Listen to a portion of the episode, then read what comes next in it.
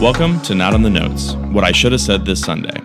We're a podcast from 539 Church, a new church in Goodyear Heights, Ohio that's inviting friends into family. My name is Nolan Miller, and I will be your host. And this Sunday, we talked about Ruth 4, and we wrapped up our series in hindsight how you'll see God moving in the rear view mirror. So I'm here with Luke Kramer, who leads our college group here at 539 Church. And Luke, would you give us a quick recap of the message and just tell us something that's not in the notes?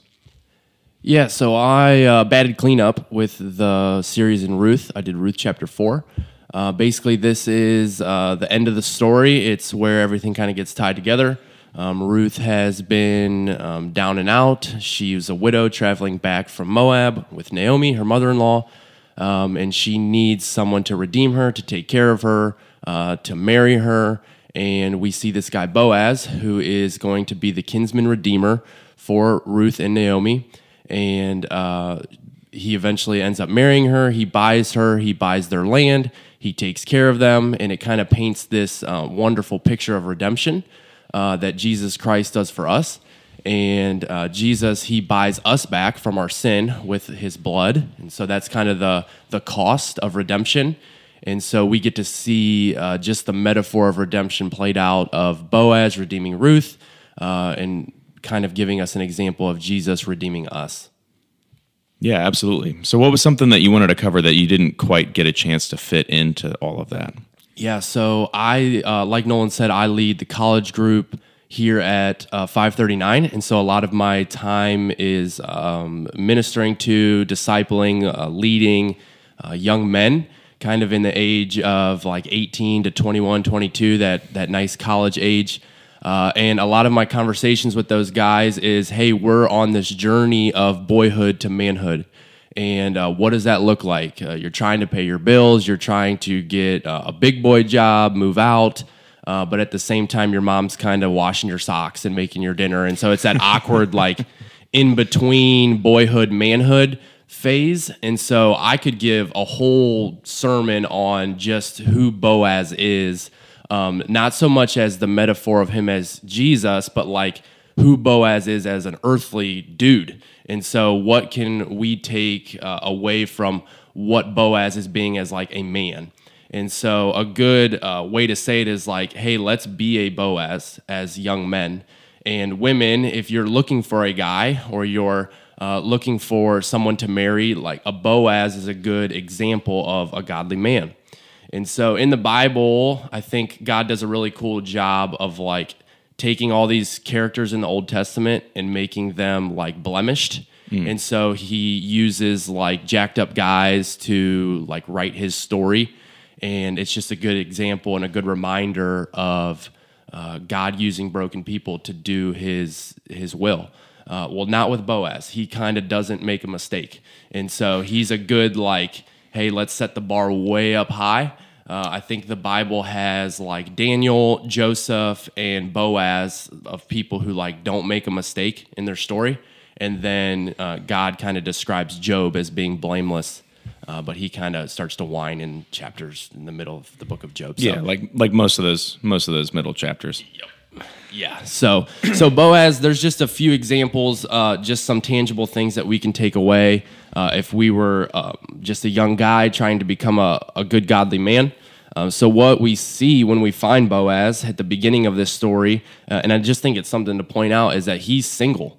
Uh, and a lot of my conversations with young men is they just feel kind of down and out, um, kind of less than because they're single.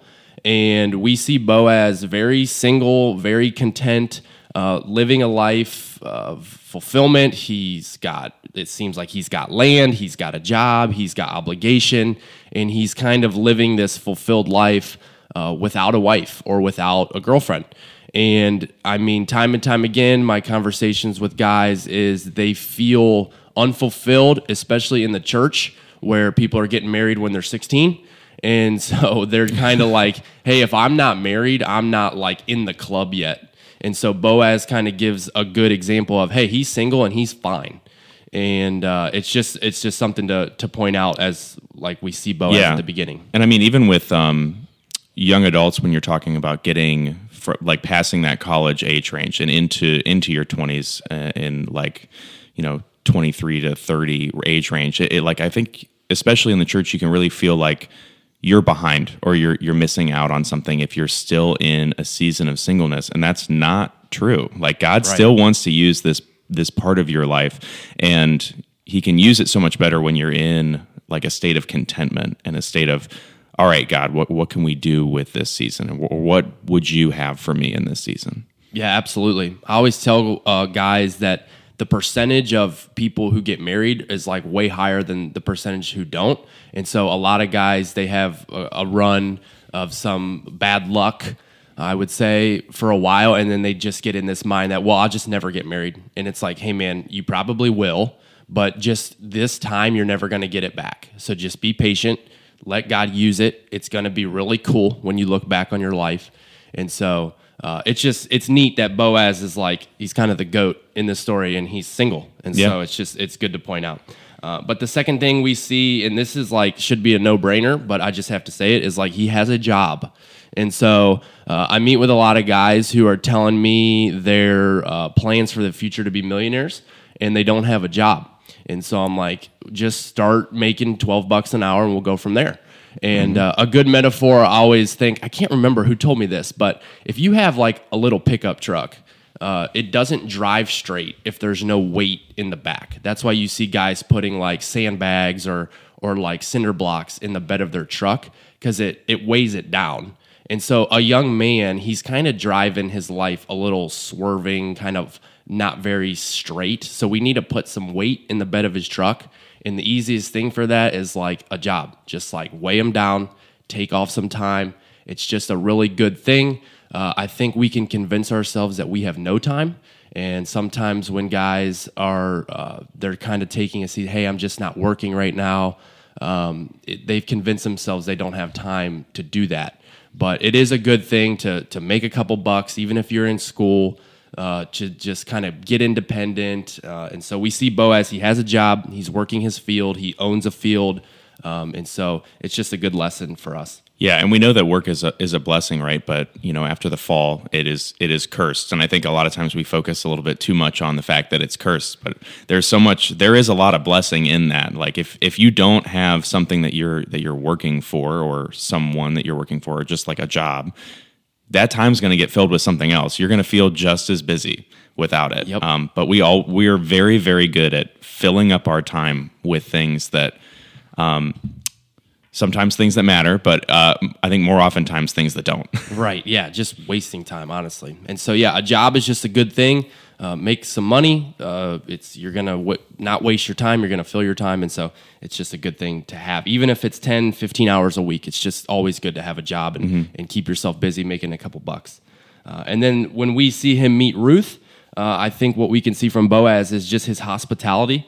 Um, I don't think initially he has big plans to marry Ruth. I think he just sees her as a down and out widow and uh, someone that he can take care of. And so when he sees her kind of picking up the grain in the field uh, in chapter two, uh, he kind of inquires about her. Hey, who is this woman? What's she doing? Why is she in my field? Kind of a mindset. And they're like, hey, that's Ruth. She's a widow. She came from Moab. She's related to Naomi. And I think Boaz has every right to be like, hey, tell her to get lost because uh, that's my grain and she doesn't need to be picking it up. We're going to take care of our own people, but he doesn't. He shows her hospitality. So uh, it's just a good lesson for guys and for honestly anyone this can apply to is treating outsiders with respect, treating them with love, and saying, hey, they probably have had a rough go. And let's not like convince ourselves that they're having a rough go because they've made bad decisions. It might just be like they're having a rough go because they're having a rough go. And so, what can we do to help them? And like you said when you preached chapter two, like she just needed lunch. Like she wasn't trying to infiltrate anyone's field or do anything bad. She just needed something to eat. And so Boaz was like, hey, give her lunch. Let's take care of her. So he shows her great hospitality. And then as their relationship kind of starts to develop, um, in chapter three at the threshing floor, this is kind of where his like manhood of how to treat a woman uh, starts. And it's just really uh, neat because, I mean, he's kind of in charge here. And she comes down to the threshing floor. She lays at his feet. We saw that in chapter three. And initially, his like priority is, hey, make sure nobody knows that Ruth did this because, like, he wants to make sure her reputation is protected. And so in chapter three, it says, Let it not be known that the woman came to the threshing floor. And then he said, Bring the garment you are wearing and hold it out. And so Ruth held it out, and he measured out six measures of barley and put it on her. And then he went into the city, and when she came to her mother in law, her mother in law said, How did you fare? And so we see uh, Boaz, he's protecting Ruth's reputation. He's providing for her monetarily, like he's giving her something to eat, he's protecting her, he's making sure that she's safe. And so, what this kind of builds into in chapter four, which what I preached was like Boaz redeems her at the cost of like his own life, which is uh, just a very clear description of sacrificial love, which is something that like I said, we can all take away, but as men, it's just something that we can say. Uh, when I love my wife, or when I love a woman, or even when I love my family or anyone, uh, love is me putting them before me. It's as simple as that. It's me laying my, down my life for their life. And that sounds nice, but when push comes to shove, it can be tough. So it's just awesome to see Boaz and how he's really handled all this. Yeah, absolutely. I think that that gives us a lot of examples of how we should live as men, but I think also just how we should live as followers of Christ. Yep. So I think that will do it. I think we'll wrap it up there. Thank you for joining us for this episode of Not in the Notes. Please take a moment to subscribe and share this podcast. And if you'd like to hear this week's sermon and what did make it into the notes, you can click the link in our show notes or visit us online at 539.church. That's F I V E 39.church. Thank you for listening, and we hope you will join us again next week.